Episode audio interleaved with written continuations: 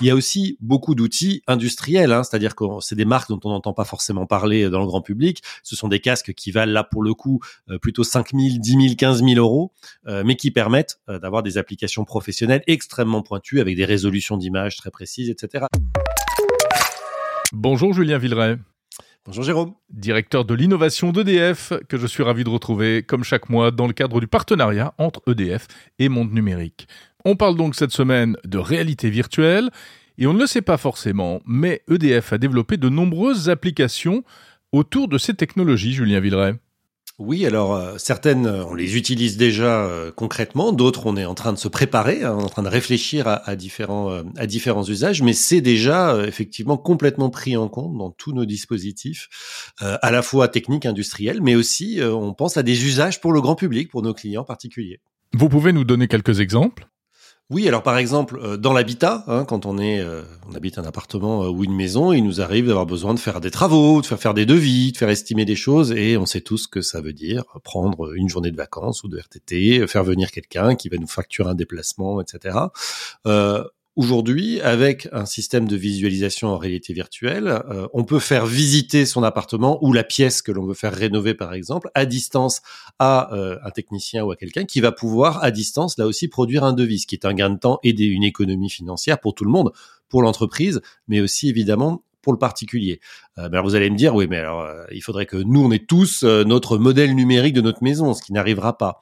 alors d'abord, si, il est probable que ça arrive à terme, mais il faut savoir qu'aujourd'hui, maintenant, hein, avec son smartphone, avec des applis très simples, on peut, en prenant en photo et juste en vidéo, en fait, son espace autour de soi, créer automatiquement la copie numérique de son logement avec les fenêtres, les emplacements des meubles, de la pièce, etc. Donc c'est des technologies qui existent déjà, qui évidemment sont peu développées, mais qui sont des choses que l'on regarde. Donc par exemple, pour euh, ce qui est euh, de la maison, de nos maisons euh, à, nous tous. Mais il y a plein d'autres cas d'usage pour pour ce type de technologie. Un autre qui va intéresser probablement nos auditeurs parce qu'il est évidemment très concernant, euh, comme on dit, euh, c'est l'implantation, par exemple, d'éoliennes. Hein. Il y a des débats parfois sur, oh là là, mais moi je ne veux pas d'éoliennes près de chez moi, ou euh, on, on, me dit qu'il va y avoir une éolienne, à quoi ça va ressembler, comment ça va, comment ça va fonctionner? Eh bien, grâce aux outils de visualisation de type réalité virtuelle, on peut mettre un casque sur la tête des gens qui veulent aller regarder les faits depuis chez eux et bah, concrètement se rendre compte de, ah bah tiens, cette éolienne offshore qui est à 20 km des côtes, euh, quel effet visuel ça donne depuis ma maison, depuis la plage, depuis le port, etc.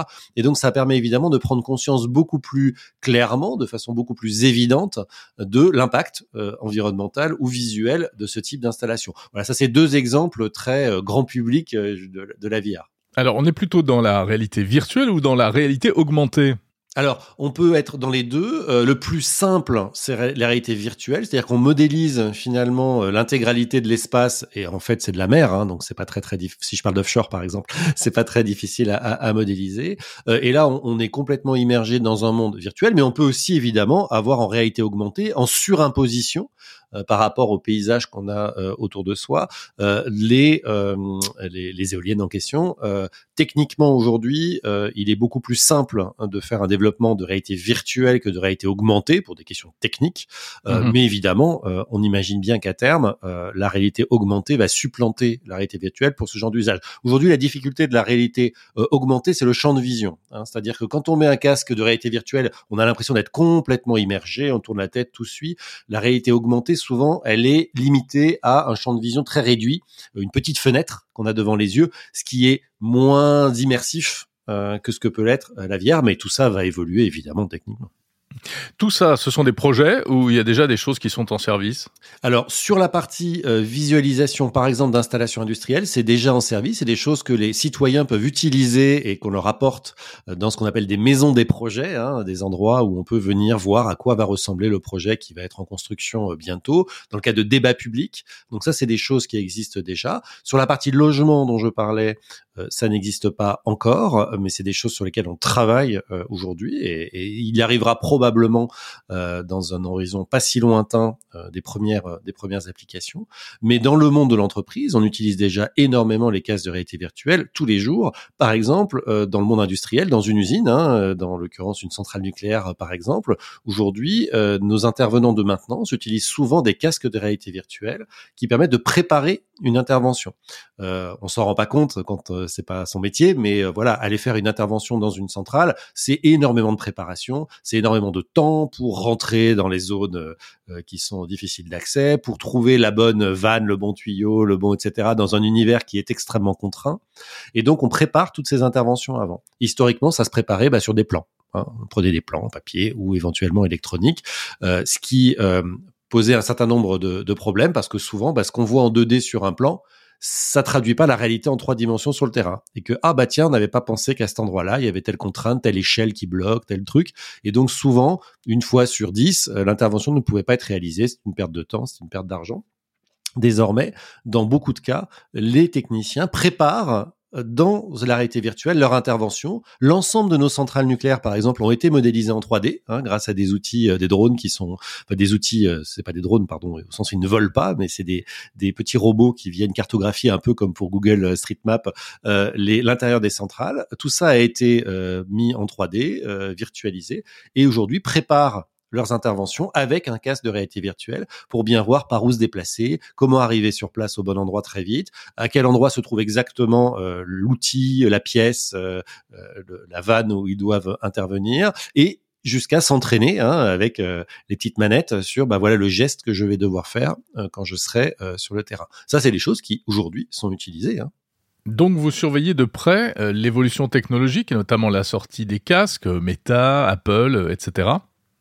Oui, alors on a un laboratoire dédié à la réalité virtuelle et à la réalité augmentée dans notre centre de recherche et développement, euh, qui teste évidemment tous euh, les appareils et les devices euh, que l'on connaît aujourd'hui et qui se prépare à en tester, à en tester de nouveau. Effectivement, on entend tous parler des futures versions, en particulier du casque d'Apple. Il y a aussi beaucoup d'outils industriels, hein, c'est-à-dire que c'est des marques dont on n'entend pas forcément parler dans le grand public. Ce sont des casques qui valent là pour le coup plutôt 5 000, 10 000, 15 000 euros, mais qui permettent d'avoir des applications professionnelles pointu avec des résolutions d'images très précises, etc. Donc il y a toute une gamme en fait d'outils euh, d'outils existants. Mais les casques grand public euh, que vous mentionnez, par exemple Meta, ceux de, ceux de Meta, sont déjà utilisés par beaucoup d'entreprises et bientôt chez EDF, puisqu'on est en train de, de, déployer ce dispositif pour faire ce qu'on appelle du onboarding, c'est-à-dire accueillir des nouveaux salariés.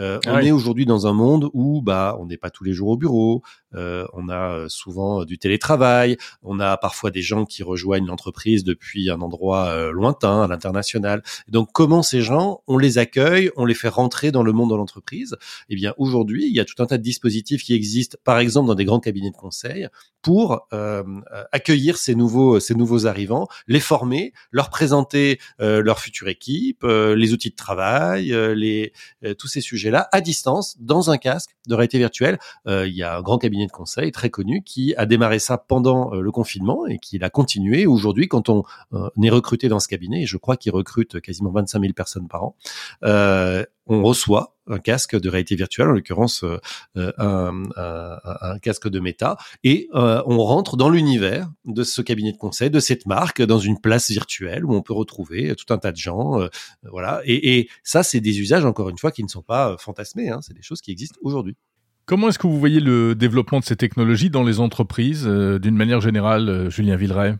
On voit bien que ça va se déployer très très vite parce qu'aujourd'hui, euh, le coût du casque, certes, est important pour un particulier, puisque évidemment, euh, investir 200, 300, 400 euros pour les casques très grand public, ou on entend dire hein, 2000, 3000 euros pour le casque d'Apple, 1500 euros pour euh, la version professionnelle de, de celui de Meta, c'est évidemment beaucoup d'argent, mais ramener au monde de l'entreprise, euh, ça se rentabilise extrêmement vite. Euh, si je fais des formations, ce qui arrive de plus en plus souvent avec de la réalité virtuelle, bah finalement un casque à 1500 ou 2000 euros, mais que je vais pouvoir réutiliser pendant des années sur des centaines de personnes, c'est pas un très gros investissement. Et par contre, ça me permet, par exemple sur les formations en santé sécurité, on s'est rendu compte avec des études très sérieuses que quand on visualise une situation dangereuse en réalité virtuelle dans un casque, on est beaucoup plus performant derrière euh, quand cette situation arrive dans la vie. Pourquoi? Parce que le cerveau a expérimenté euh, finalement une, une, forme quasi réelle euh, de eh cette situation. Mmh. On le voit beaucoup aussi sur les formations au secourisme, hein, qui se font de plus en plus avec de la réalité virtuelle. certes des mannequins, mais aussi des situations un peu dangereuses qui peuvent se faire en réalité virtuelle. Ça permet de préparer finalement le cerveau à ces futures situations complexes, dangereuses ou angoissantes, et permet donc euh, d'être plus efficace à ce moment-là. Donc il y a plein, plein, plein d'usages qui sont en train de se déployer. Merci Julien Villeray, directeur de l'innovation d'EDF. Et donc euh, bientôt sans doute hein, dans les entreprises, en guise de starter kit, comme on dit, euh, un ordinateur, un t-shirt et puis un casque de réalité virtuelle, pourquoi pas.